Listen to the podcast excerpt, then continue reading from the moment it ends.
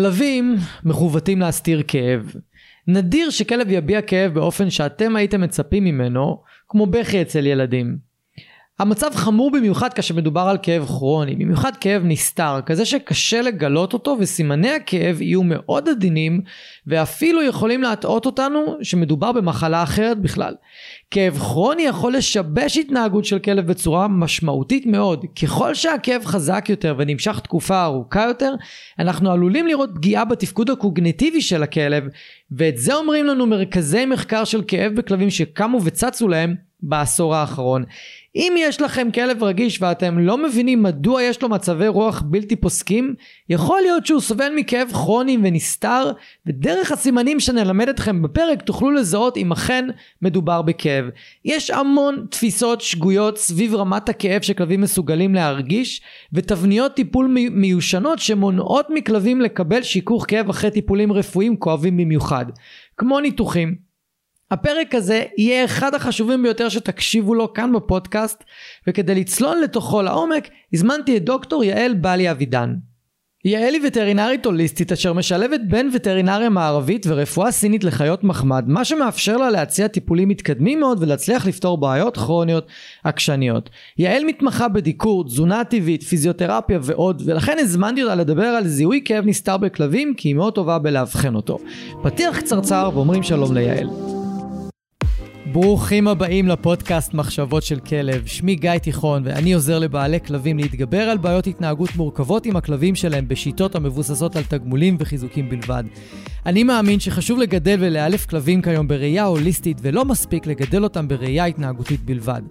אני מעביר תהליכי ליווי אישיים, סדנאות וקורסים דיגיטליים לבעלי כלבים וגם למאלפים שמחפשים להתפתח ולצמוח. בכל יום שישי יעלה פרק חדש בנושא מרתק, דרכו אלמד אתכם להבין כלבים ברמה עמוקה יותר, מה שיסייע לכם לשפר את הקשר איתם ולחיות בצורה הכי טובה ביחד. אם אתם נהנים מהתוכן, אשמח שתשתפו אנשים אחרים שמגדלים כלבים וגם הם יוכלו ליהנות מהפודקאסט. תודה שאתם מקדישים לי מזמנכם, המשך פתיח קצר ומתחילים.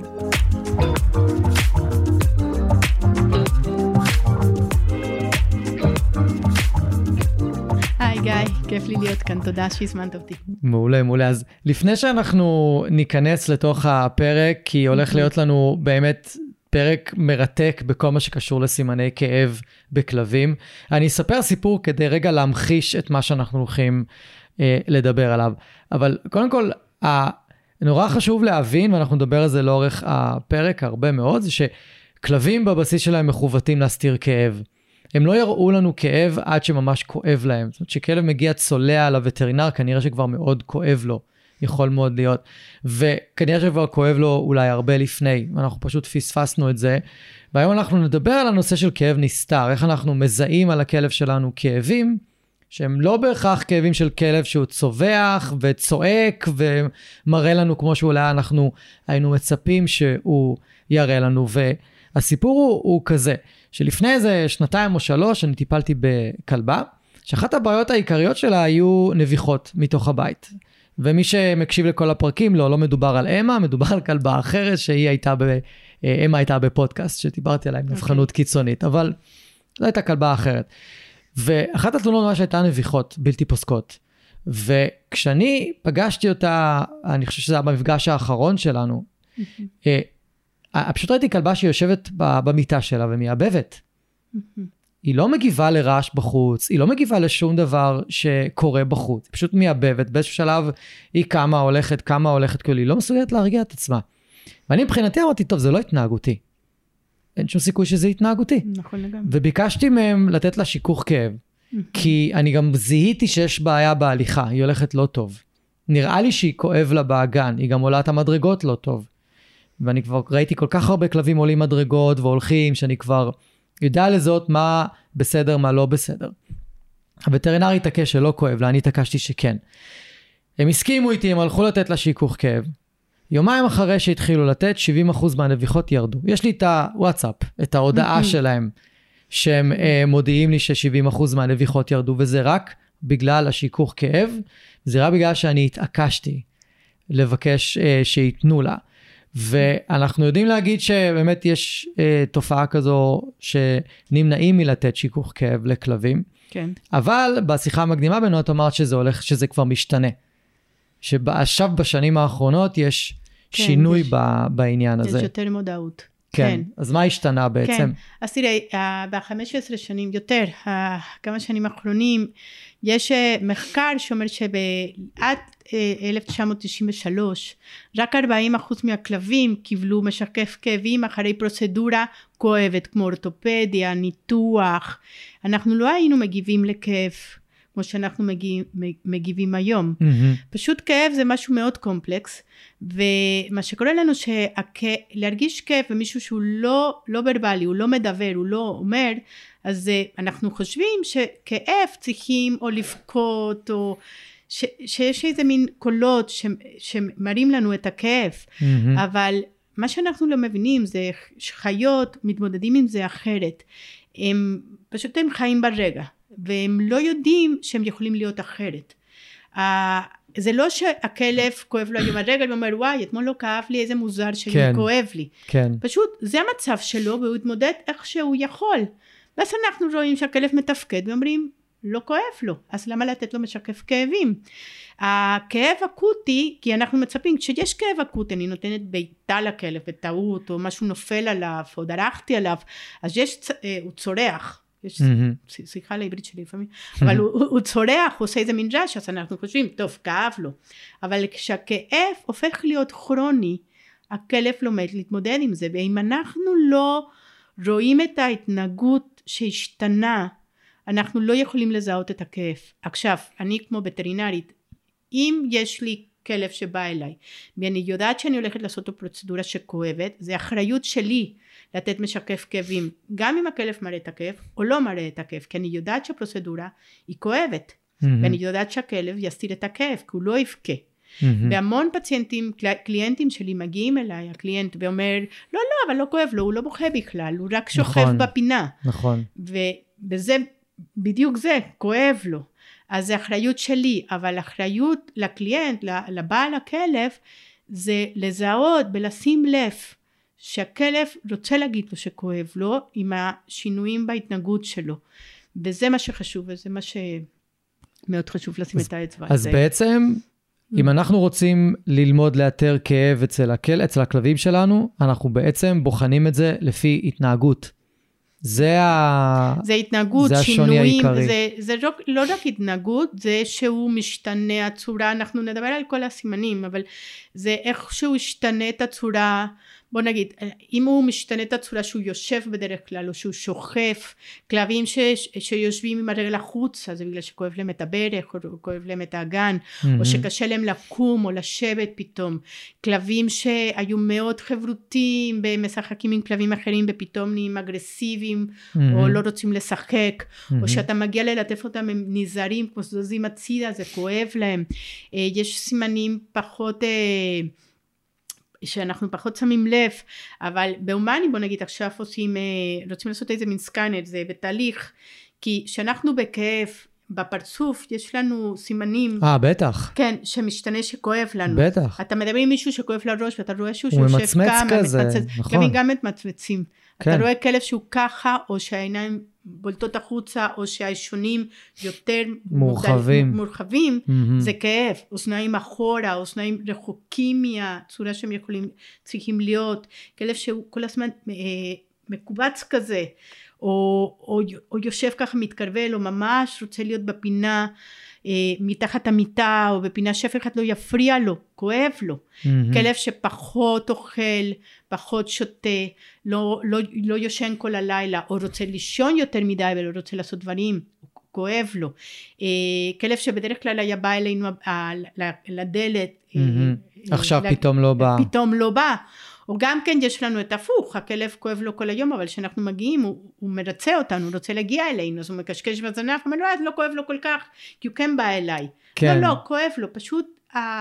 להתמודד עם הכאב זה חלק של הטבע שלהם, ככה הם, אם אתה לא נותן להם אוכל, הם לא יתלוננו, הם תשבו ותחכות שאתה, תוציא- נכון. כמה רעבים שהם יהיו, נכון. אין להם את היכולת, אנחנו שולטים עליהם, אז בגלל זה זה הופך להיות אחריות מאוד גדולה עלינו, באמת לשים לב לסימנים הקטנים שאומר לנו זה לא רק התנהגויות חדשות שהם עושים אלא גם התנהגויות שהם הפסיקו לעשות. נכון. אז צריכים להסתכל בשני הצדדים לזהות את הכאב ולהגיד לווטרינר הכלב שלי הוא השתנה כואב לו. וגם כן כווטרינר המון פעמים להגיד תשמע זה נראה שכיף בוא ננסות בוא ניתן לו נגד כאבים לתקופה ולראות אם משהו משתנה.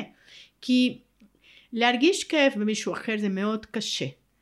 ולסבול את הכאב במישהו אחר זה מאוד קל.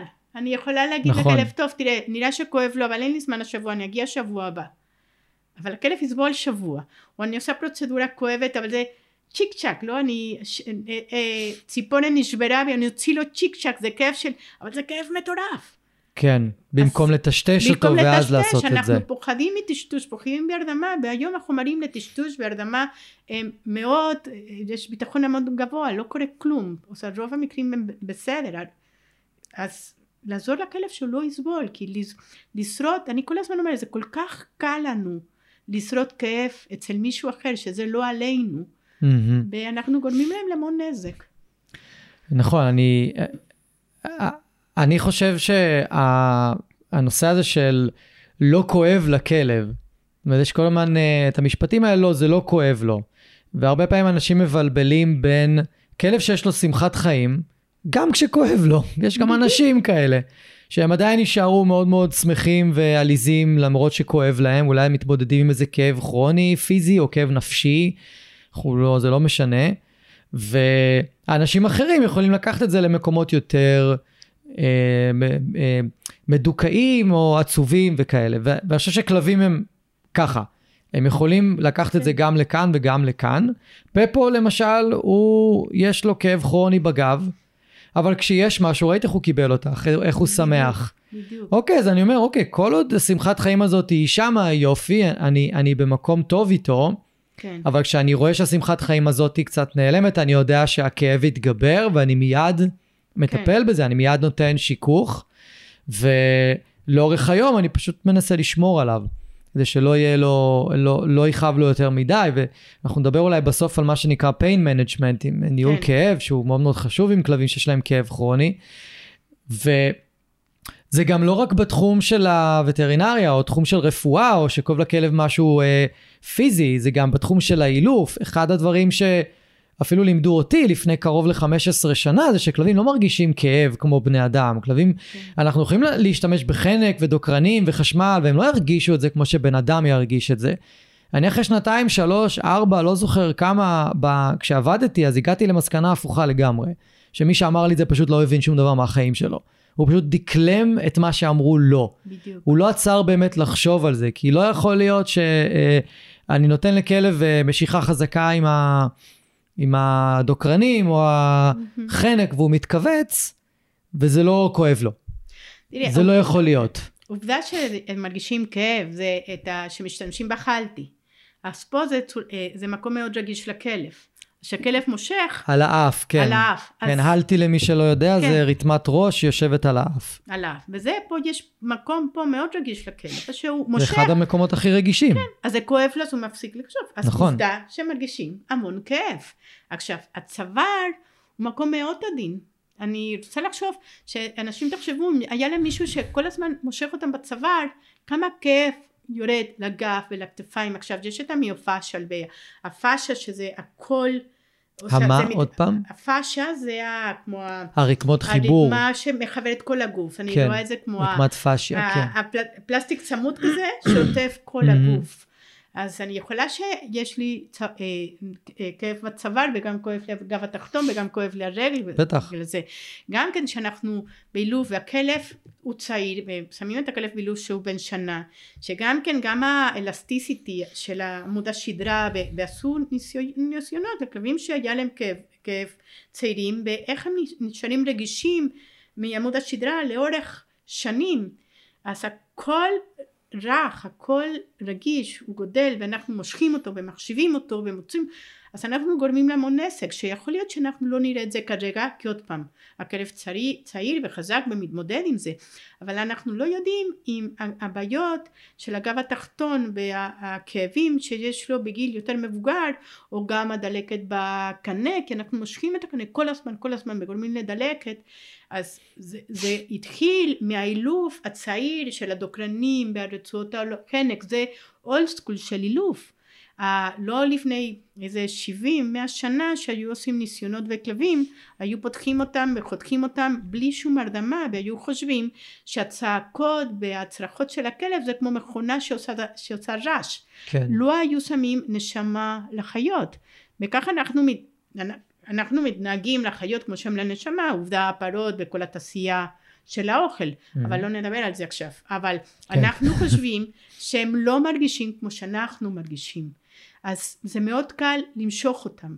ואני כל הזמן שואלת, כן אני יודעת שיש אנשים שגם מרביצים לילדים שלהם וגם מושכים אותם, אבל לרוב אני מקווה שלא.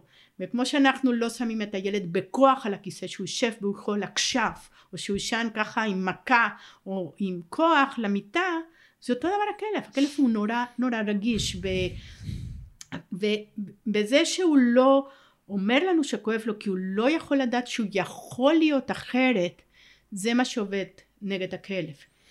כן, את מדברת כאן ממש על אמונות ו, ותרבות שאנחנו גדלנו עליה. קודם כן. כשלא כואב לכלב, צריך לשלוט בכלב, הוא צריך לעשות מה שאנחנו אומרים לו. יש כאן איזושהי תרבות ואיזושהי אמונות שגדלנו עליהן, והיום, בשנים האחרונות במיוחד, כן. האמונות האלה, מה שנקרא, אנחנו מתחילים לאתגר אותן. כן. במיוחד המאלפים של הפורספר, מאוד מתחילים לאתגר את האמונות האלה ומכניסים אמונות חדשות במקום. ובאמת, סביב הנושא של כאב, יש המון אמונות מגבילות והמון אמונות קדומות. Mm-hmm. על, על אם כואב לכלב או לא כואב לכלב, ולחיות באופן כללי, מה שתיארת על חיות אה, שעושים עליהם ניסויים, זה ממש מזעזע. אה, ו... אבל זה באמת עובר שינוי. אני, אני לפני איזה שנתיים, משהו כזה, שמעתי פעם ראשונה על זה שקמו וקמים מרכזי מחקר של כאב בכלבים. בטח. וזה היה כאילו...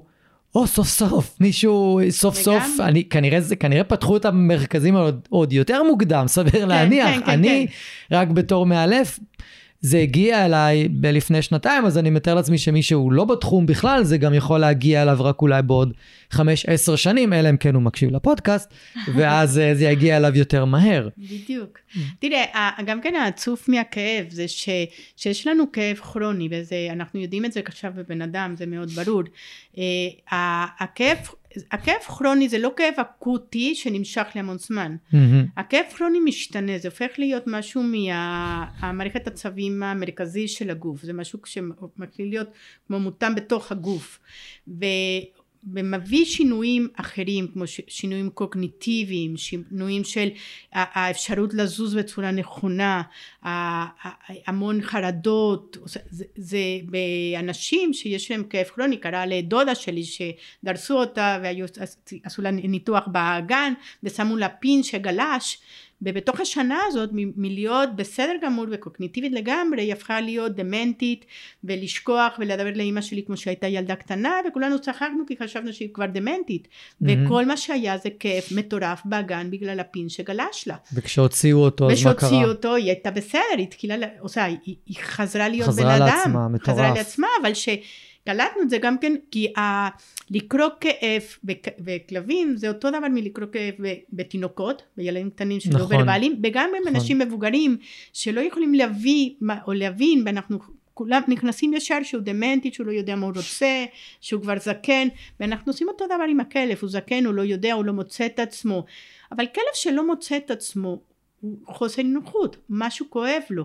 אבל עכשיו, כשהכאב נכנס פנימה ומנגישים עם כל השינויים בהתנהגות, זה מביא אותנו לפעמים לעשות אבחון לא נכון ולהביא את הכלב למתת חסד. Mm-hmm. ש- שהוא לא צריך המתת חסד, הוא צריך משקף כאבים, ויכול להיות שהכלב יחזור, יחזור לעצמו.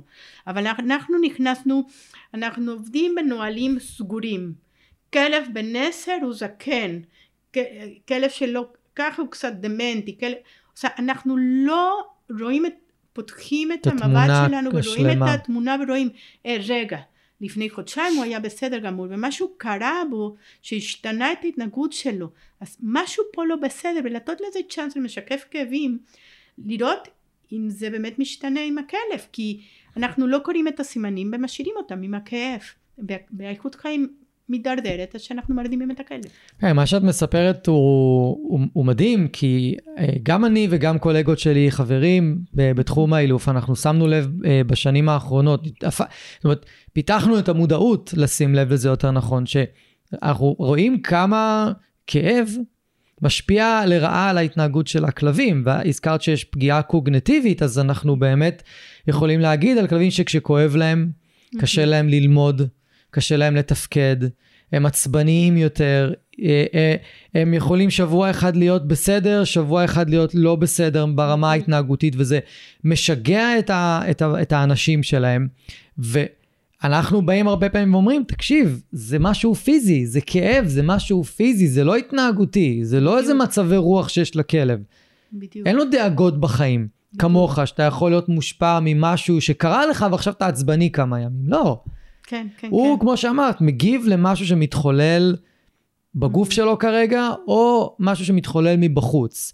ואם אנחנו לא מזהים אה, איזה שהם אירועים שאולי העלו את רמת הסטרס שלו באותו שבוע, מבח... אירועים חיצוניים, כן. במשפחה, בטיולים, whatever, אז אנחנו אומרים, אוקיי, יש פה איזשהו עניין של כאב, ומה שאני אה, לפעמים מתקשה איתו זה שלוקח לי לפעמים זמן ממש אני צריך לשכנע את האנשים ללכת לווטרינר ולבקש היכוך כאב ולעשות את הניסוי הזה. בוא נעשה כן. ניסוי, נבדוק, בדיוק. רק נבדוק, זה לא יזיק לאף אחד, רק נבדוק. בדיוק. אם באמת זה, זה קשור או לא קשור. ו, ויש אה, סביב כל הנושא הזה גם התנגדות של וטרינרים לתת שיכוך כאב, כן. וגם אה, אולי התנגדות של, של אנשים. זה כרוך בהוצאה כספית, ולפעמים אני חושב שיש אנשים גם שלא נעים להם להודות שכואב לכלב שלהם והם לא יודעים את זה. אני חושב שיש שם איזה, סביב זה משהו כן. גם. אני חושבת שזה כמו כל דבר בחיים, זה מולטי פקטוריאל, יש כל מיני דברים שונים גם כן. גם בן אדם שהצף כאב שלו גבוה והוא לא מרגיש כלום, אז mm-hmm. הוא לא ישים כל כך לב לכאב. וגם לכלבים יש צף כאב, יש כלבים שהם נכון. דרמטיים ויש כלבים שהם באים מחתך חצי כן. פתוח, והם לא בזעם, והם אפילו לא במודעות ולא עושים כלום, קפץ גדר, כן. היה לי כלב שהגיע כזה חצי אור בחוץ, והוא מקשקש בזנב ומסתובב כן. בקליניקה כמו ששום דבר לא קרה. אז גם בבן אדם מצב כיף, או כמה הוא מטפל בו גם כן. אז כמה הוא מטפל בכלב, כי גם כן יש אנשים שסובלים כאב, יש להם כאב בצוואר, כאב בגב, ואתה מדבר איתם, אומר כן, הגב כואב לי כבר איזה 15 שנים, ולא עושים גם שום דבר כלפם, וגם כן, כן. אנשים את החוסר זיכרון, או, או, או שאתה כבר לא יודע, זה בא מהכאב, הכאב מתחיל לשנות דברים. עכשיו, גם שיש בוא נגיד כאב בשרירים, יש איזה כאב שמתחיל קטן, אבל יש vasoconstriction, הכלי דם מתקבצים, מגיע פחות חמצן, יש הסכם, או sea, יש איזה מין מפל של, דברים שקורים בתוך הגוף, שהכאב שנגרמים כתוצאה גב, מהכאב. כן, ואם בוא נגיד, אם אני אומרת, טוב, הוא, הוא, הוא, הוא הולך קצת עקום, או, או הכלב, הכואב לו קצת, אבל אם אני נותנת לו לצלוע, הוא הולך עקום, וכל נכון. שהוא הולך עקום אז יתחיל עם בעיות גב, עם הבעיות גב יתחיל עם בעיות, או sea, הכאב מתפשט, זה לא יעצור שמה ויישאר בקרסול. נכון. זה יעלה, גם אם אנחנו הולכים עקומים, חודש הגב יתחיל לנו לכאוב, כי כל ה... השרירים כן, שלנו ייתפסו. כן, בהגייט, איך, איך הכלב הולך, הכל משתנה ומתחיל להשפיע בגוף בצורות שונות, אז mm-hmm. זה מאוד חשוב לעצור את הכאב בזמן. יש גם כן את ה... הדעה הזאת שהיה מלפני שנים שלא לתת אה, משקף כאבים לכלב אחרי ניתוח או שיש משהו אורתופדי שהוא לא יזוז. כי אם אני נותנת לו נגד כאבים הוא יזוז ואז הוא יעשה נזק, נזק. לעצמו. וזה רע לגמרי. אה, כלב שלא מקבל אה, משקף כאבים אחרי ניתוח או ניתוח עיקור סירוס או, או משהו אורתופדי כל ניתוח כל, אה, כל דבר שאנחנו רוצים שגורם לכאב ההחלמה שלו יהיה הרבה יותר איטי, הוא יסבול יותר והוא לא יוכל לחזור לחיים שלו כמו, ש... אה, כמו שצריך נכון, במהירות הנכונה. נכון. אז זה, זה לא עובד אה, בעד, זה עובד נגד. כלב שעובר תהליך אה, ניתוח חזק או תהליך שגורם לכאב חייב לקבל משקף כאבים ולשמור אותו אם אנחנו רוצים שיקפוץ שיהיה עם רצועה שיהיה במקום מוגן או משהו אבל כלב צריך לא לשרוד כאב. כן, הזכרת לי, ממש לגמרי, זה, זה כל כך מדויק, את הזכרת לי מקרה שטיפלתי בו במהלך השנה, mm-hmm. כלבה שיש לה קושי עם אורחים, היא יכולה להיות תוקפנית אליהם, והם עשו לה עיקור, mm-hmm. ויום אחרי העיקור, התחילה לנבוח המון בבית. הייתה מאוד עצבנית, והיא התחילה גם לתקוף אותם. כן. ואני אמרתי לו, תקשיב, אתה, אחרי ניתוח, שחררו אותך עם משכך כאבים אחרי עיקור. לא, היא אמרה שלא צריך. אמרתי לו, אין כזה דבר, לא צריך. תיתן, תבקש. אמרתי לו, תלך לווטרינרית, תגיד לה שיום אחרי העיקור, הכלבה מתנהגת בתוקפנות כלפיכם, דברים שלא היו בעבר. בדיוק. לא, הווטרינרית אומרת שזה התנהגותי. אני, אני אמרתי לו, אוקיי. ופה אני כאילו קצת חורג מהסמכות שלי, אבל מה אני יכול לעשות? הווטרינרית לא משתפת פעולה. אמרתי לו, אוקיי, תן לה אופטלגין, זה המינון שצריך לתת, לא בעיה לה, להשיג את המינון של אופטלגין לפי משקל כן. של הכלב, זה הדבר הכי פשוט שיש, כל אחד יכול לעשות את זה. זהו. בדיוק. נגמרה כן. התוקפנות. יום למחרת כבר חזרה לעצמה בגלל המשכך כאבים. כאילו, זה לפעמים כל כך אה, מרגיז. בדיוק. כי אין לאנשים את הידע הזה. וגם גם להמון מאלפים, אני יודע שמקשיבים לנו המון מאלפים, שגם כן. אין להם את הידע הזה, אז מי ששואל אולי את עצמו איך אני יודע את זה, זה רק מהתבוננות. כן. מהתבוננות ו- ולנסות. שוב, לתת משכך כאבים כמה ימים לכלב, כן. במיוחד אופטלגיד, אם יודעים את המינונים ואתם יכולים להתייעץ עם הווטרינר שלכם, זה משהו שאפשר לעשות תמיד. זה, כן. אלא אם כן אה, יש רגישות כלשהי, אבל זה משהו שאפשר לעשות תמיד. כן, אני חושבת שאנחנו כווטרינרים צריכים להיות פתוחים לשמוע מה שקורה בבית, כי כמה כלב שמגיע לקליניקה הוא... הוא בלחץ, אדרנלין גבוה, הוא לא, הוא, הוא לא אה, מתנהג כמו שהוא מתנהג בבית, אז נכון. את השיתוף פעולה, כי אה, לתאר את ה... אה, להרגיש את הכאב או להבין את הכאב בכלב, זה לא רק שהוא בקליניקה איתנו, זה שהוא מתנהג בבית, הוא יתנהג שונה. נכון. ומאוד חשוב גם כן לא, אם אני כמו אה, בעל הכלב, לא וטרינרית, מחליטה לתת לו משקף כאבים ואני לא משתפת את הווטרינר שלי. נכון. אני יכולה לעשות מינון כפול כי אם הווטרינר מחליט לתת ואני התבאשתי ואני לא רוצה להגיד לו שהוא לא יכעס עליי שהוא יגיד לי שלא זה לא טוב או אני מחליטה מה לתת לו כי לא כל תרופה נגד כאבים של בן אדם אפשר לתת לכלב. נכון. כי יכולים לשים נסק חתול אפשר להרוג את החתול ולכלב אפשר לעשות כאבים בקיבה שגם כן הם שקטים, פתאום יש להם דימום פנימי ויש להם בעיות. אז אני חייבת, הווטרינר צריך להיות פתוח לשמוע באמת מה קורה, כי זה המידע שאני מקבלת. המון שבאים ויגיד, ממה אתה חושב? אני צריכה כבר להרדים את הכלב, והכלב בקליניקה הוא מקשקש והוא זז, אבל בבית הוא בקושי קם ויש לו mm-hmm. חיים על הפנים. איך אני אדע את זה? אני לא חיה עם הכלב. נכון. אז כווטרינרים יש לנו את האחריות גם כן להיות פתוחים, לשמוע מה קורה בצד השני, ואם אנחנו מרגישים זה סך הכל משקף כאבים, המון פעמים האבחון לכלב אנחנו מגיעים מהצד ההפוך, כן. מטפלים כן. ורואים אם זה עזר, כי, כי אם אני נותנת משקף כאבים לכלב וההתנהגות שלו משתפר אז זה אומר שכן כאב לו, אה, גם בוא נגיד מקרים של סרטן, סרטן בעצמות, אוסיוסרקומה, זה מהכאבים הכי מטורפים שיש, אבל אנחנו שומעים את המילה סרטן ורק חושבים שהוא הולך למות בלטפל בגידול באיך להוריד את הסרטן ולא רואים את הכאב שהסרטן גורם. אנשים עם סרטן הם עם מורפיום ועם אופיואידים ממש חזקים לשרוד את הסרטן. אה, כל סרטן שהולכת לעצמות זה כאב מטורף. והכלב מעל הטיפול שהוא יקבל לאוסטאוסר הוא צריך משקף כאבים. גם אה, אה, סרטנים אחרים הגידול לפעמים עושה לחץ ברקמות אה, אה, רכות במקומות אחרים צריכים לתת משקף כאבים, זה לא אסון, זה לא...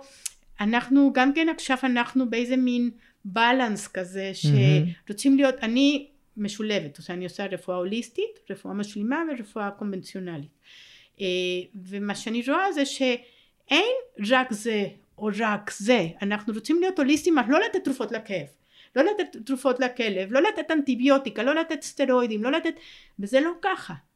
תרופות יש להם את המקום שלה, שלהם, ולא לתת, לתת לכלב לסבול זה הרבה יותר גרוע מהתופעות לוואי שתרופה נגד כאבים יכול לשרוד, שזה המעט מאוד מקבלים תופעות לוואי מהתרופות. אבל צריך, צריך להיות במודעות, כי אם הכלב רגיש מהקיבה, או יש לו בעיות בכליות, או דברים כאלה, צריכים לשמור על המינון באיזה נגד, איזה תרופה נגד כאבים, או איך אנחנו מטפלים בכאב, אבל הרוב הם בסדר, חייבים לטפל בכאב. כן, אני מאוד מסכים. ומי שמקשיב כרגע, באמת הדבר המאוד מאוד חשוב הוא להתייעץ עם הווטרינר שלכם, וזה בסדר לקבל חוות דעת שנייה.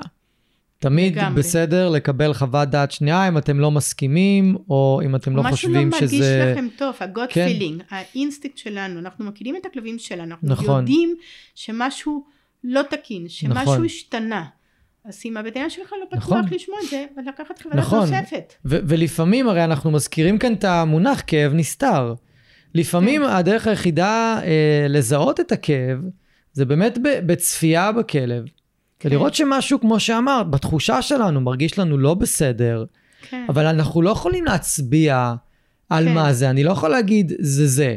כן. אני לא יכול, אני לא יודע, אבל אני באמת מרגיש שמשהו לא, לא בסדר. ו...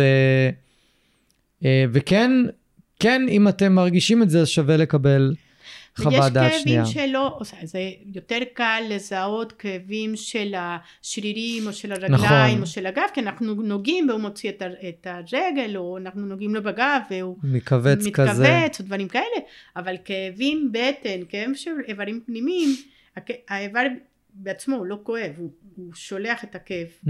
לאזור הקרוב mm-hmm. אליו, אבל קשה לנו לגעת, לפעמים בבטן, אנחנו מרגישים בבטן, בבטן קשה. נכון. וגם לכלבים שנותנים להם את העצמות שלו מבושלות ככה כמו פינוק, העצמות האלה עושות עצירות, אה, אה, מצטברות במערכת העיכול ועושים כאב בטן, אז הכלב לא רוצה לאכול כל כך, לא רוצה לזוז כל כך, הוא הולך כזה מוזר. זה לא משהו אורתופדי, כואב לו בטן, כל פעם שהוא דורך כואב הבטן, ומי שיש לו קוליטיס או בעיות בטן יודע שלפעמים הולכים וכואב לכם את הבטן וזה לא משהו אורתופדי, אז יש כאבים שזה קצת יותר קשה לזהות אותם, mm-hmm. או יש אה, כלבים לפעמים יש את הגידול בפה, מלנומה או גידולים בפה, ו... ואז את ניגשת לכלב והכלב מוציא את הראש, לא רוצה, הכלב חמוד ובסדר, אבל לא רוצה שיגעו בו. אבל אומרים, אבל הכלב אוכל. כן, הביולוגיה אה, מובילה אותנו לשרוד. אנחנו בנויים לשרוד. אתם רואים חיות בטבע באפריקה, שיש את היובש, שאין גשם, שהם ממש mm-hmm. יבשים, והם הולכים לחפש מים, אפילו שהם הולכים כבר ככה עד שנופלים. הביולוגיה גורם לנו לשרוד כמה שאפשר. אז כן, הכלב תאכל כי הוא רעב, הוא ינסה מאיפה הוא יכול, רק כשהכאב כבר יהיה יותר מדי הוא יפסיק לאכול כי הכאב זה כבר יותר מדי, mm-hmm. אבל זה כבר יותר מדי מאוחר גם כן, אז את הסימנים האלה הקטנים, או כלב שמלקק כל הזמן את הכפות רגליים, או את המפרקים. זהו, אז אולי נעשה סדר רגע ב- בסימנים. בואי נדבר okay. אוקיי. על הסימנים שיכולים להעיד על כאב נסתר. אז דיברנו על תיאבון שמשתנה. תיאבון, אה, משתנה תיאבון, כמות של מים ששותים וכמה הם יושנים. יושנים okay. אוקיי. יותר מדי או לא, לא מצליחים לישון במהלך הלילה. או... וגם אולי okay. איפה הם ישנים? מקום חשוך? כן, או, או נכנסים מתחת המיטה שאף פעם לא נכנסו, או מחפשים את החדר הכי רחוק בבית, כן. ומסתירים את עצמם שם. ההתנהגות שקשה להם לקום, קשה להם לשקף, עושים, הולכים במעגלים עד שהם סוף שהם סוף נשכבים. נשכבים, לוקח להם כמה מעגלים והם לא מוצאים איך. אני, אני יכול להגיד גם שחפירות לפני כן. שהם נשכבים, פפו עושה את זה המון, ככה גם. כן, מחפש, מחפשים איך, איך לישון. הוא מסדר את השמיכה שתתאים כן. לו בדיוק בזווית של הבטן, כנראה זה עוזר לו, כן. ואז הוא נשכב. הוא צריך כן. לסדר את זה בזווית מסוימת. איך הוא יודע? הוא יודע. כן, יש להם, אה, את הידע שלהם אנחנו לא, כן. לא נכנסים לשם. העיניים שמצמצים עיניים. עיניים שה... מצמצות. פשוט הפרצוף, יש מבט כזה, מכווץ כזאת שכואב להם. Mm-hmm. האוזניים אחורה, הזנב מתחת הרגליים, בין הרגליים. אגף מקורבלת כזאת. מקומר, כאילו, כזאת, גיב, כמו כן. גיבנת. כמו גיוונת, זה כואב להם הבטן, כואב להם כן. האזור שם, שהם הולכים, הם הולכים, הולכים עם זהירות, הופכים להיות יותר אגרסיביים, או שאתה ניגשת אליהם ללטף אותם, הם קופצים. הם קופצים או נזהרים, או, רוצ, או הולכים מר, אחורה. מר, מרחיקים את כן. האיבר, או מרחיקים כן. את הגוף בוא לפעמים. נגיד, יש בעיה שזה נקרא גלאוקומה. הגלאוקומה זה שהעין, יש לנו נוזל בעין שכל הזמן מהמם. מתקלף, ויש או תהליך דלקתי או קיבלו מכה, והנוזל לא יכול לצאת. אז העין מתמק... אה, צריכה להתנפח. מתנפח, מת- זה ממש איטי, מתנפח, מתנפח, מתנפח, ואנחנו רואים זה רק שהעין ממש בולט החוצה, אבל זה גורם לכאבי ראש מטורפים כן. לכלב. אז אנחנו רואים שהכלב שם את הראש או על, ה... על כרית או על הקיר, הוא פשוט שם את הראש על הדברים, כואב לו הראש. מהמם. הוא כל הזמן מנסה לראות איפה הוא יכול להש... להשקיף את, ה... את הראש או האוזן כזה נופלת להם שכואב, יש... או, או, או בפה. אוזן, כן, אוזן שמקבלת זווית כשיש דלקת באוזן הרבה פעמים. כן, כן, כן, או מנערים יותר מדי את, ה, את הראש, כמו להוציא את זה, כאבים, שיניים, אתם נותנים להם משהו שהם כל כך אהבו לאכול ופתאום הם לא יכולים לאכול, או אוכלים ב... ברתיעה, אחורה, או לוקחים מאוד לאט כן, לאט את, ה, את, ה, את האוכל. את האוכל שלהם. כן, העישונים גדול, גדולים, גם כן שהם בסטרס, העישונים אה, מתרחבים. מתרחבים. אה, חוסר שקט, הם לא מוצאים את עצמם, הם הולכים לפה, הם הולכים לשם, הם חוזרים לפה, הם לא רוצים לשחק עם הכלבים שהיו משחקים כל כך הרבה זמן, זה, זה באמת, זה, זה בגדול הסימנים הכי עוד מלקק הם, הם נושכים או מלקקים את המקום שכואב להם. יכול להיות הבטן יכול להיות הברך יכול להיות מפרקים. אז מלקקים ומלקקים בכלבים לבנים אנחנו רואים שהשיער הופך להיות חום, חום אדום כזה כי ירוק עושה להם זה מה שמלקקים Mhm. כל הזמן. אז זה משהו מפריע להם שם משהו לא טוב להם כן, ו- וגם אתם יכולים למצוא עוד מלא מלא מלא סימנים. כן העניין הוא, הוא לא למצוא סימן אחד ו- ועכשיו ל- לחשוב כן. שיש לכאב שלכם כאבים, וזה לא העניין, זה לא, זה, זה צריך להיות. מכלול, בדיוק, יש, יש המון פציינטים, הכ- הכלב עושה את הפאנטינג, את הנשימות, ה- את ההתנשפויות, אוקיי, כן. אז זה ההתנשפויות האלה, יש מאה סיבות למה עושים את זה. נכון. הם מתקררים, הם עושה- עושים איזון בטמפרטורה דרך הפה, מהמם. שהם בהתרגשות טובה ורעה מהמם. עושים את זה, שהם בלחץ, שהם באים מריצה בנוחים, שהם, עושה, יש הרבה, זה לא רק בגלל שהם עושים, את זה, יש להם כאב, אבל אם עושים את זה יותר מדי וזה קושי, או ובזמן נושמים, מנוחה. כן, או נושמים מהבטן, שנשימות נהיות מתכווצות, שהבטן כזה מת, מתכווצת, כן. אז זה סימן של כאב. או, או הלשון יותר מדי אדומה סגולה כזאת, סימן של כאב. זהו, וגם בדרך כלל, אם אנחנו, אה, אם זה יהיה סימן אחד, מהמם. סביר להניח שלא נראה אותו, נפספס אותו, כי אנחנו עסוקים גם בחיים שלנו. בדיוק. אבל ה- המטרה היא זה באמת שהסימנים האלה יהיו איפשהו במאחורה של הראש שלנו, ו, וברגע שזה יתחיל להיות כבר שניים, שלושה סימנים, כנראה אנחנו אנחנו צריכים... נתחיל לשים לב. כן. אה, אני אוסיף לכם ב- בתיבת טקסט אה, רשימה, שיהיה אפשר כן. ככה להוריד אותה, אה, כן. קובץ עם רשימה שיהיה אפשר להוריד למי שרוצה, ויש לי כזו רשימה כזאת, שכל מה שאת הזכרת מהמם. נמצא שם. ו... אז פשוט כאילו להיות במודעות, לשים לב, וגם את אמרת קודם, אה, אמרת גם קודם משהו מאוד מאוד חשוב, אני, אני, רוצה להדגיש אותו רגע עוד פעם.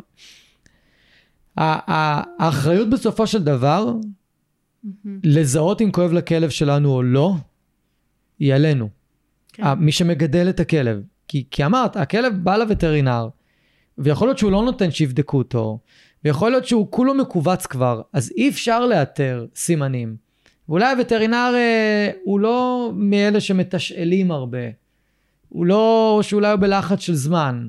או שאולי הוא לא מאמין שכלב בן שלוש יכול להיות עם כאבים. כן. לפני לא מזמן היא כלבה בת אה, חצי שנה, זיהיתי עליה היפ דיספלזיה, כן. בגיל חצי שנה.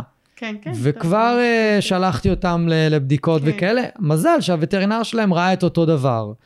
והם עכשיו כבר עם הידרותרפיה, ואיזה הבדל יש ב...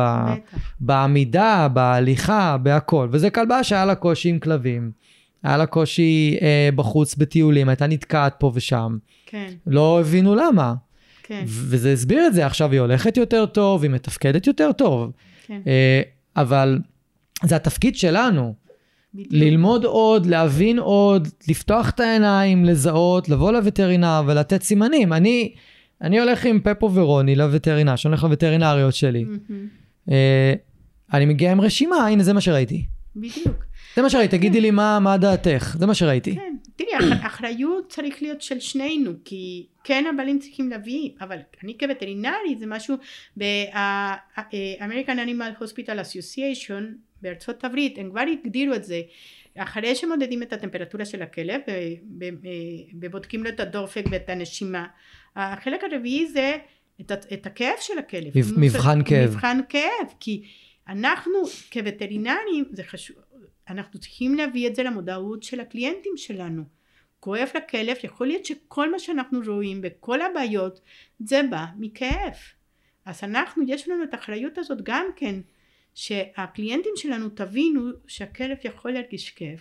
כן, ושהכאב לא יבטא, כי אני שומעת את זה אלף פעמים ביום. לא, לא כואב לו, הוא לא בוכה. זה מאוד חשוב. כלבים לא בוכים שכואב להם. הם לא מתלוננים. זה מאוד חשוב. כלב מראה כאב בצורה אחרת. כלב, כאב אקוטי, משהו שקרה ברגע, כן, הוא יצרח, הוא יעשה, "אה", כן. אבל כאב כרוני, לא. הם לא בוכים. אל, אל תחכו לראות שהכלב בוכה, להבין שכואב לו. כלבים לא בוכים.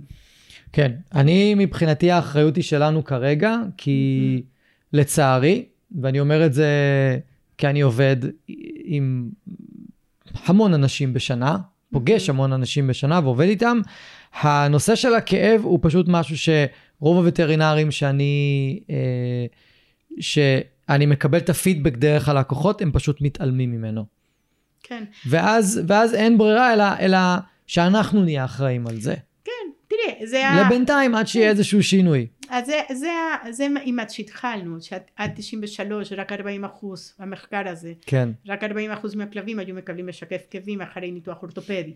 ומי שבדור שלי ומעל, שרוב מהווטרינרים שאנחנו, יש לנו קליניקה היום, זה, ולמדנו קודם, מ-93, הם בקריירה שנותנים לנו באמת משהו, כמו שאין לנו תזונה, אין לנו גם כן כאב כזה. אנחנו עם איזה תרופות, כמו שמקבלים כל התרופות לכל מיני דבר, את הפרמקולוגיה. מהמם. אבל מתמקד כזה בכאב, אין כזה דבר כזה. אנחנו. כן. יוצאים קצת נכים משם.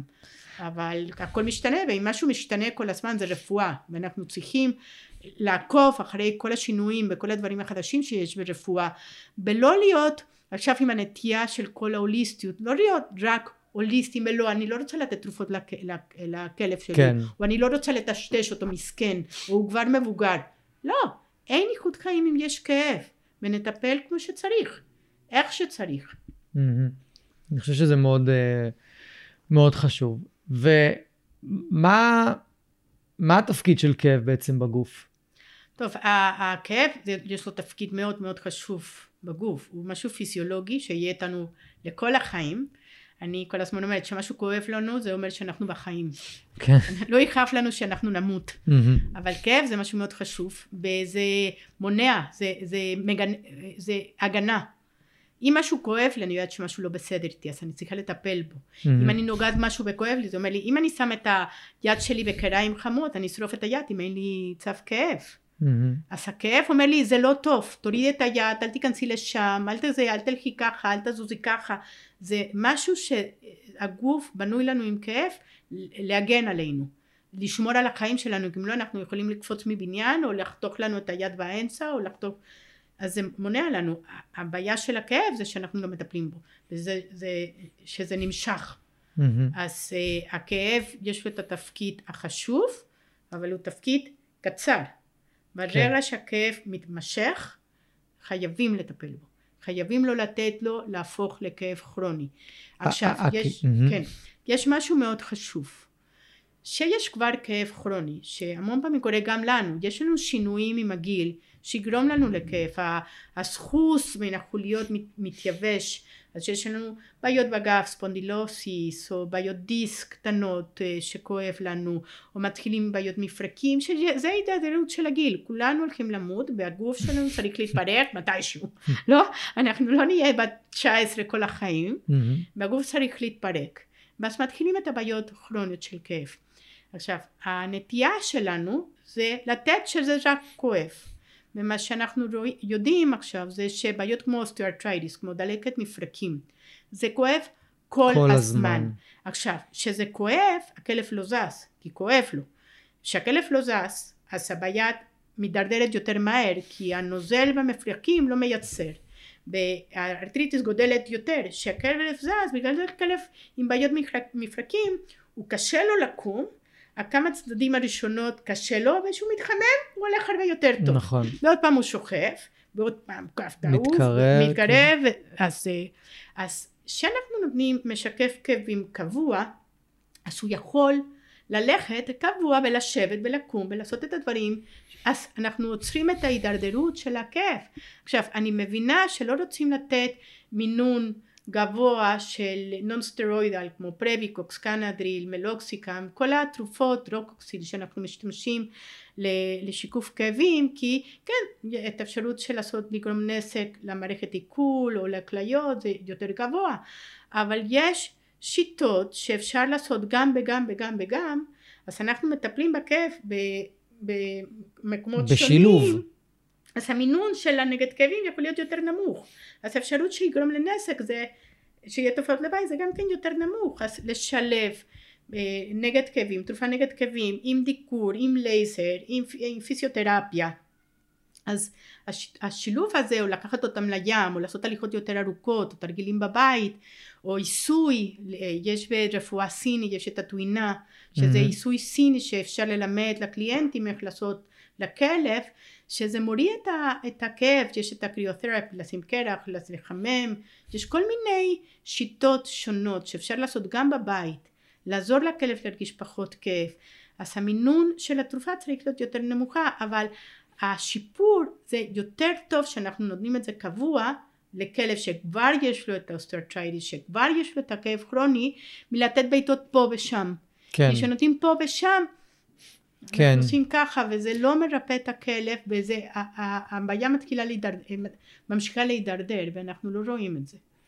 כן אז בעצם מה שאת אומרת זה שהיום הדרך היותר מומלצת לטפל בכאב היא לעשות שילוב תרופתי עד כמה שצריך אבל אה, הרבה את הזכרת פה הרבה דברים שאנשים לא כל כך מכירים או לא מאמינים אפילו בצורות כן. טיפול האלה, כמו דיקור ועיסויים ולא, כל מיני, כן. מה שאנחנו קוראים לה רפואה אה, משלימה.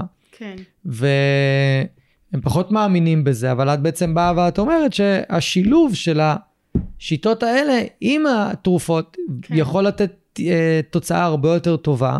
כן. ו... וגם אפילו להוריד את הסיכון של התרופות. כן, כי המינון עוד יותר נמוך. עכשיו, כן. בטח כל מקרה לעצמו. ברור, יש כלבים שצריכים מינון יותר גבוה, או הכלב פשוט לא נותן לעשות דיקול, או mm-hmm. יש שיטות אחרות. יש כלבים שכספית פשוט הפצ... הקליינט לא יכול לעמוד להשקיע, כל מה שזה, כן. להשקיע לפיזיו, אבל יש תרגילים בבית ויש עיסוי. אה, יש, יש מקרים שרק דיקור ופיזיותרפיה זה מספיק לכלב, mm-hmm. והוא לא מראה סימנים של, אה, של כאב והוא באמת מחזיק ממש טוב, ולא צריך משקף כאבים, אז לא, אין פה מתכון אחד משמעית. יש כל מיני שילובים וזה מאוד אינדיבידואלי. על זה צריכים מישהו שיודע על הכל ומה לשלב ומה המצב של הכלב, להבין את הרמת של הכאב של הכלב, אבל יש שיטות אחרות. אני בדיקור סיני כבר מעל איזה 15 שנה בכלבים, ומה שאני כל כך אומרת זה שטוב שלא צריכים להאמין לדיקור שזה יעבוד כי הכלב לא יודע מה אני עושה לו ואני רואה את, התופע, את התוצאות מהמם. ואין את הפלסיבו שאומרים לא בגלל שאתה מאמין בדיקור זה עוזר לו כי מהמם. הכלב לא יודע וזה עוזר בעובדה שאנחנו רואים את השינויים אחרי ש... של הטיפול של דיקור הכלב רץ והולך ומרגיש הרבה יותר טוב והולך נכון. עושה טיולים יותר ארוכים. אז לא צריכים להאמין בדברים האלה. זה דברים שקיימים שזה עובדה שזה רפואה של אלפי שנה ושממשיך הלאה בגלל שזה וגם ה, גם ה-World Health Organization וכל אלה כבר מכניסים את הרפואה המשלימה כחלק חשוב לריפוי גם בבן אדם וגם בווטרינריה בהמון אוניברסיטאות בארצות הברית גם מלמדים רפואה משולבת במקביל ל- ל- להכשרה של רפואה וטרינרית מהמם. אנחנו מעניין. פה עדיין מעניין. לצערי אצלנו הכל באיחור. כן, אבל איחור לגמרי גם הפורספרי הגיע באיחור לפה. הכל באיחור. הכל באיחור לגמרי כן. אז, אז לצערי אנחנו, אנחנו ממש בחיתולים על זה אין הרבה וטרינרים מדקרים בארץ אני חושבת שאנחנו רק עשר וטרינרים מדקרים יש המון מדקרים אה, יש לא כן שאני הסתכלתי בפעם האחרונה וטרינרים וטרינ- שהם- וטרינרים שלמדנו גם דיקור לחיות אה, אני מכיר רק שתיים, אותך ואת מאיה, זהו. אה לא לא יש את דודי ויש כמה אה, אוקיי. יש עוד כמה אבל אה, רוב מהמדקרים הם לא וטרינריות הם לא נכון. הם לא עושות, אבל וטרינרים שנכנסנו, שהוספנו להכשרה שלנו את הרפואה המשלימה, אנחנו לא הרבה בארץ, לצערי עוד פעם, אבל באמת השילוב, יש את הלייזר ויש את ה- אה, אה, אה, את האלקטרומגנט אימפולסים, שעכשיו יש משהו של בטריה שאפשר לשים על הכלב, שזה... טוב אני לא אכנס למה שזה אוסף כי זה מסובך אבל יש את הפיזיותרפיה ויש לחמם ולקרר את הגוף לשים חימום או כאילו יש ממש שיטות טיפול בקור יש- גם? כן, עושה, בוא נגיד? שאם משהו קורה אקוטי, בוא נגיד אם אתה מקבל מכה ברגל, אתה צריך ב-48 שעות הראשונות, זה רק קר, רק קר. רק קר, ואחרי 48 שעות אתה יכול לעשות קר חם, קר חם, כל הזמן מתחילים בקור ומסיימים בקור. מתחילים ב... קור ומסיימים בקור, בוא נגיד חמש דקות אה, קר, חמש דקות חם, חמש דקות קר. חמש. דקות קר ומסיימים בקר. אז יש את השיטה איך לעשות את זה בשביל להוריד את הכאב, אבל אם זה בעיות מפרקים, שזה לא אקוטי, אז חום ממש מרגיע, לשים לכלב שהוא לא יכול לזוז, לקחת מגבת רטוף ולהכניס אותה. למיקרו, לא רק את התנור, גם החום הרטוף, כמו שהקר הרטוף נכנס בעצמות וכואב יותר למישהו שיש בעיות מפרקים, מהמם. בחורף עם הגשם, אומרים שמרגישים את הגשם בעצמות, כי אוקיי. כואב יותר, אוקיי, לא מכיר את זה, לא אבל מכיר אוקיי. אבל טוב יש יש את ה... שיש אה, זה מדיקור מרפואה שהלחות הדמפנס עושה שהכל ייכנס יותר מהר לגוף אז אם אני לוקחת מגבת רטוף לא שלא זורמת ככה אה, שסוחטת אותה מהמם. ואני מכניסה למיקרוגל 45 שניות שיהיה חם. חם, לא חם שורף חם נעים אה, חם לך. את. החם חם לך תודה ואני שם את זה מעל הכלב. מהמם. ומעל זה אני שמה מגבת יבשה כי זה שומר על החימום. במקום שהמגבת תתקרח עוד 3-4 דקות אם אני שם משהו יבש מעל זה זה ישמור על החום 15 דקות. זה מרפא את השרירים זה מרגיע אז זה מוריד את הכאב. אז הכלב יכול לזוז ביותר קלות או אחרי הטיול שחוזרים אז לשים את זה לכלב. ועכשיו שיש את הכריות יש כריות של גריין של אה, דברים בפנים שמכניסים אותם אה, במיקרוגל כריות חימום, נכון, חימום. יש לי אחת כזאת, כן. אז זהו, אז זה, זה מרגיע את השרירים, זה מרפא אותם. אה, לעשות להם מיסוי, כלבים נמסים שעושים מיסוי, אני, באים אליי ואני עושה להם מיסוי ברגליים ובגב, ואתה רואה איך הכלב, עושה, זה, זה מרפא מהמם. אותו. אז יש המון שיטות שאפשר ללמד, אה, ללמד לקליינט שיעשה לכלב שלו, לעזור לו להקל על כאבים. זה לא רק התרופות. זה זהו, זה- של דברים, זה משהו שנקרא סינרג'יזם. אתה יודע נכון. מה זה סינרג'יזם? זה סינרגיה. סינרגיה, שתיים ושתיים זה לא להקה ארבע, כזאת. שתיים ושתיים יכול להיות שש עשרה. והסינרגיה הזאת של השילוב של כמה, בגלל זה אני אוהבת, אני אומרת ש- שאני עושה רפואה משולבת, כי אם יש צורך לאנטיביוטיקה לסטרואידים לנגד כאבים, נשתמש בהם, זה לא שטן. מהמם. זה לא, זה צריכים להשתמש בכל הכלים שיש לנו היום. אז זהו, אז פה, פה יש לנו בעיה רצינית, כי גם אנשים לא יודעים, הם לא מכירים את זה, הם שומעים את זה ממך, אני בטוח הם שומעים את זה ממך פעם ראשונה, כן, המון אוקיי? ככה. הרוב ככה, אני די הרוב. בטוח שקרוב ל-80-90 אחוז, בסדר? גם אני עכשיו. שיש פה דברים שאני שומע אה, פעם ראשונה. ו... וזה לא משהו שהם יקבלו וישמעו מהאיש מקצוע שאמור לספר להם על זה. נכון. ו- ופה יש לנו בעיה רצינית.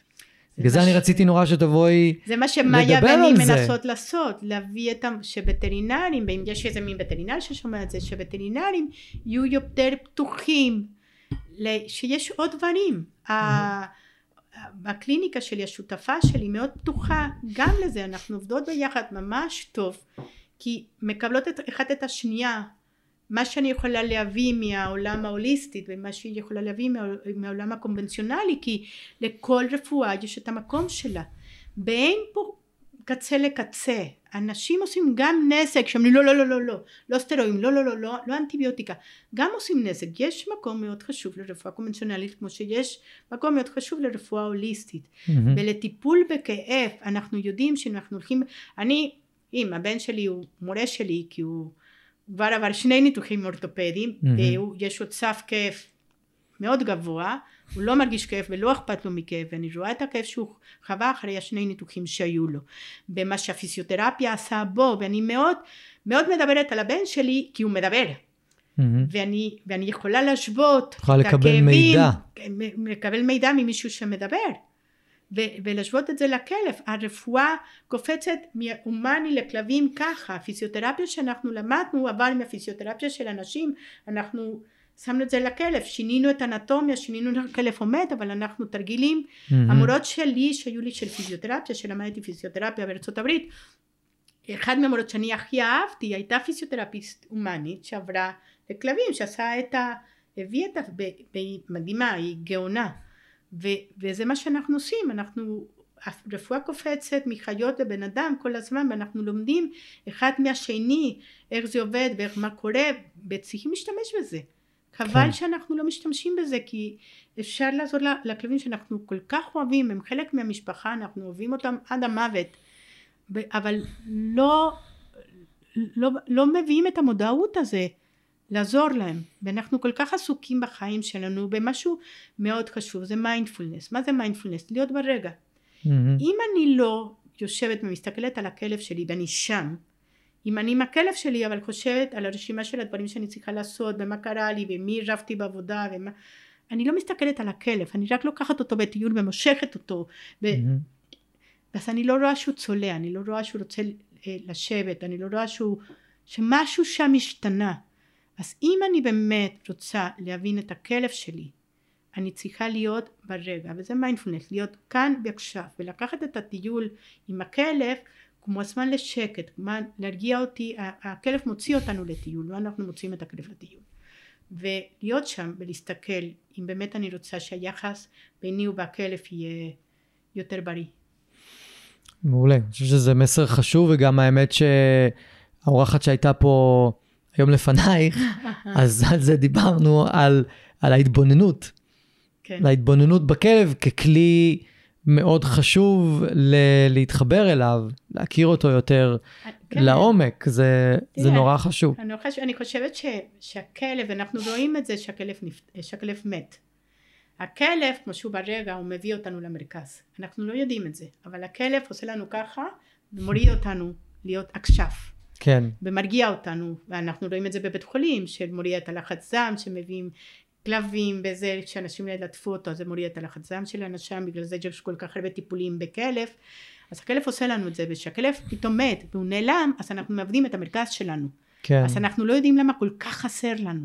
אפילו שהוא לא מדבר והוא לא כלום, כי הוא מוריד את ה... הוא, הוא, הוא מביא אותנו ככה. עכשיו, הכלב גם מרגיש כאב, החרדות וכאב נפשי גם מרגישים. כלב שהוא קשור בחוץ כל הזמן, סגור באיזה מרפסת כל הזמן, ולא, זה גם כן צורה אחרת של כאב. לא כל כאב הוא פיזית. כן, ו- וזה מביא גם כן לבעיות התנהגויות וגם כן לבעיות אחרות שאנחנו לא מבינים למה כלב ככה כי הוא קשור כל היום הוא במרפסת כל היום סגור כן. אז יש לכאב יש כל מיני דרגות בכל מיני אה, כן. חלקים שונים שצריכים להביא אותה להול ולהסתכל עליהם מעולה. והייתי רוצה שנסיים ונדבר קצת על כלבים מבוגרים. אוקיי כי הם הכי נוטים לכאבים. כן. ושם אני חושב שהכי נוטים אה, להת... לא, להתעלם מחוסר ידע בעיקר, לא כי לא אכפת או לא רוצים. וכמו שאת אמרת, כל עוד הכלב הולך, אוכל ו... ומתנהל, אז אוקיי, לא, לא ניתן לו שיכוך כאב, וגם סביר להניח שאם ילכו לווטרינר לבקש, הוא לא ייתן בגלל כל התופעות לוואי של התרופות כן. האלה שאת, שאת דיברת עליהן. כן. אבל אני חושב שעם כלבים מבוגרים, ובחודשים האחרונים למשל, אני יותר ויותר שם לב לזה עם רוני, מהמם. שהיא מראה ממש סימנים שאנחנו מדברים עליהם בצורה יותר, אה, יותר בולטת.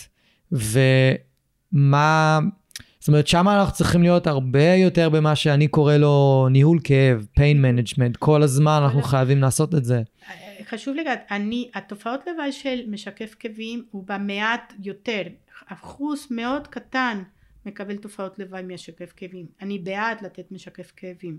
אני כן חושבת שלאף אחד לא מגיע לו לחיות עם כאבים. מהמם. אני אפילו להגיע למינון שאנחנו רואים שהוא מת- מתפקד ולהמשיך עם המינון הזה. אפשר אה, להגן על הקיבה וגם כן אם, נותנים את המשקף כאבים עם אוכל זה פחות חזק אבל כן אף אחד לא מגיע להיות עם כאבים.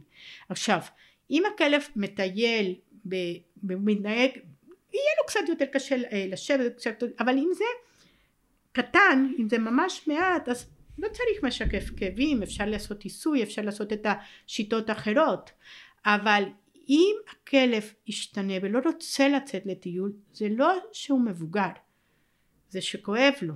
אם הכלב הולך כמה צדדים והוא רוצה לשבת ואנחנו מושכים אותו כואב לו. אם הכלב לא מוצא את עצמו כואב לו. זה השינויים שיש בכלבים מבוגרים. אתה רואה אותם שהם לא מוצאים את עצמם. כל הגוף כואב להם. אני מעדיפה שהכלב יחיה שישה חודשים טובים עם משקף כאבים אז שיהיה לי שלוש שנים עם. עם, עם כאב. כלב לא, לא מגיע לו לחיות עם כאב אף פעם. בכלב מגוב... אנחנו רואים המון בעיות מפרקים המון בעיות מפרקים שמתחילים בגיל צעיר. כלב בן שבע כבר יכול להתחיל עם בעיות מפרקים. הדבר הכי נכון לבעיות מפרקים למנוע זה פעילות. טיולים ארוכים שיש קיץ לקחת אותם לים לשחות ללכת בחול פעילות פעילות פעילות. הכלב הכי בריא שהוא זז. כלב ששוכב כל הזמן אין לנו זמן להוציא אותו לטיולים עושה טיול קקי פיפי עשר דקות ומחזירים אותו הביתה. לא לעשות את זה. כלב צריך פעילות זה מה שמונע ומה שמחזק ומחזק את השרירים ושומר על הכלב.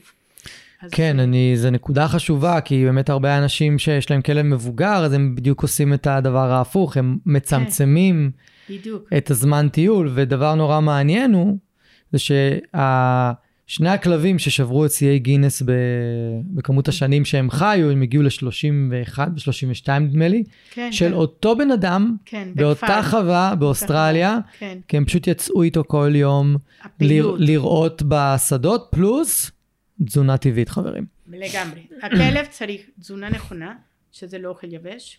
אני באמת, זה, אני אומרת שיש דבר באמת שזה אסור לתת לכלב וזה אוכל יבש. אה, זה לא תזונה. אה, הוא צריך פעילות, הוא צריך שמש, הוא צריך לשחק.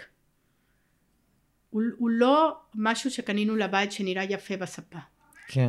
כלב צריך שאנחנו אה, שיתוף פעולה שאנחנו מתנהגים איתו שאנחנו עושים דברים אז זה יהיה כלב בריא שיהיה ברמת שלו סטרס כלב שיש בית שצועקים ריבים גירושים אלימות הכלב סופג את זה מהמם. הוא יהיה לו בעיות הוא, הם לוקחים את ה... וזה גם כן מחקר הם לוקחים את הסטרס שלנו בוודאי. מביאים אותנו אז זה לא שהכלב לא מרגיש אם יש אלימות בבית ומשהו משתנה בכלב הכלב מרגיש את זה בוודאי, פפו אה, היה עושה פיפי בבית, כל יום. כן ומה היה הסיבה זה היה תקופה בחיים שלי לפני שהתגרשתי, והמצב היה, את יודעת, כמו, בדיוק כמו לפני גירושים, מצב רע מאוד. ו... וכשיצאתי מהבית, שבועיים אחרי, הכל נגמר. אני היה לי, הפסיק פצ... להשתין בבית. היה לי פציינטית איזה שבועיים? שבוע אחרי. כן היה לי פציינטים במקסיקו כשהייתי עדיין במקסיקו. Mm-hmm. כלב מגרד בטירוף, אין לו פצעים, אין לו כלום, היא אומרת שכל הזמן שהיא בבית, הכלב מגרד, מגרד, מגרד, מגרד, כלב פודל קטן שכזה. אז היא נסעה לחופש והשאירה אותו במרפאה, היינו כמה וטרינים במרפאה, השאירה אותנו. אה, לחופש, יצא שבועיים. שמנו את הכלב באמצע של הקליניקה, שאנחנו נראה למה ומה הוא מגרד, כי לא סימנים, אין לו כלום, אנחנו לא יכולים לפתור את הבעיה. והכלב לא מגרד, שבועיים לא גירד פעם אחת.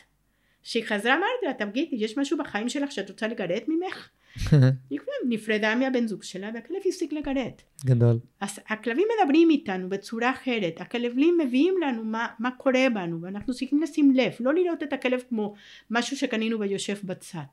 הם בתדר שלנו, הם מרגישים אותנו לגמרי, הם יודעים מה קורה איתנו, מה אנחנו רוצים לעשות, הם יודעים. הם יודעים את התנועות שלנו, הם יודעים שאנחנו מגיעים הביתה בסטרס. אני מבינה שאנחנו לא יכולים לחיות את, הח... את החיים, לקפוץ מפרח לפרח ולהיות שמחים. כן. חיים קורים. ב... לא חיים לא פיקניק, לגמרי. אבל לקחת את ההזדמנות עם הכלב לצאת בטיול, לנשום ולשחרר. זה התפקיד של הכלב, הוא מוציא אותנו מעצמנו, מלהיות סגורים ורק לראות את עצמנו בבעיות שלנו. להוציא, ללכת, לרוץ, שמש, יער, hmm. שמורת טבע, לתת, זה בריא לכיף, זה בריא לנו, הם, הם, הם לקראתנו, הם עושים את זה לקראתנו. אין ספק, אין ספק. אז זה מאוד חשוב, וכן לשים לב, כלב שמשתנה את, את, את ההתנהגות שלו, משהו שם לא בסדר. לגמרי. אז אה, אנחנו נסיים כאן. כן. ואני רוצה קודם כל אה, ככה עוד פעם להזכיר שיעל היא וטרינרית, כן. הוליסטית, וטרינרית, שמש... אה, קוראים לזה רפואה... רפואה משולבת. משולבת, אינטגרטיבית, כן. אינטגרטיבית, כן. בדיוק. איפה המרפאה שלך נמצאת? בשפיה, בכפר נוער מיר שפיה. שאיפה זה? זה ליד זיכרון יעקב. אה, אוקיי. אה, אז מי שנמצא באזור או רוצה לנסוע, מוזמנים. ואת יכולה לעזור לאנשים גם עם תזונה, גם... אני אה... עושה תזונה, אני עושה פיזיותרפיה, יש לי הליכון בתוך המים, בליכון mm-hmm. יבש. אני עושה טיפול באוזון, שזה mm-hmm. נושא אחר לגמרי, נושא אחר לגמרי. חדש בארץ. אני עושה משהו שנקרא מוטופסיקולוגיה, שזה שילוב של הומאופתיה כזה. Mm-hmm. ואני עושה רפואה סינית, צמחים, דיקור, אה, בטווינה, אני מלמדת לקליינטים מה לעשות בבית. מעולה. אז... ברפואה קונבנציונלית. כן, וטרינריה רגילה, כמו שאומרים, כן, כן מי, ש... כן, כן, כן. מי שרוצה.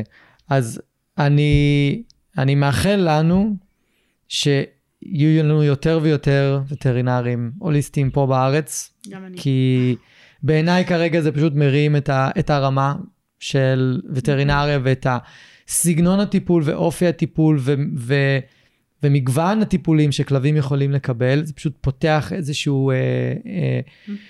אה, ספקטרום מאוד רחב של טיפולים שאפשר לקבל, ואני חושב שאנשים מאוד מאוד נפתחים למקום הזה, ואני מקווה שהפרק הזה יפתח עוד יותר ויעזור, כמו שעשה גם בפרק עם אה, מאיה ברק. מי שרוצה, אגב, לשמוע עוד על אה, וטרינריה הוליסטית, יש את הפרק של מאיה ברק, ששם אנחנו אה, מדברים על זה גם. אז תודה רבה שהגעת. היה מרתק בעיניי. ו... תודה, תודה שהזמנת אותי. בכיף. ממש מאוד חשוב להביא את המודעות הזאת. מה היה ואני עובדות המון בשביל להביא, עשינו כבר, מנסים לעשות איזה ארגון של וטרינריה אינטגרטיבית, שיותר וטרינרים ירצו להיות חלק מזה. אמן ואמן. אמן ואמן. אמן ואמן. לגמרי. תודה. תודה לך.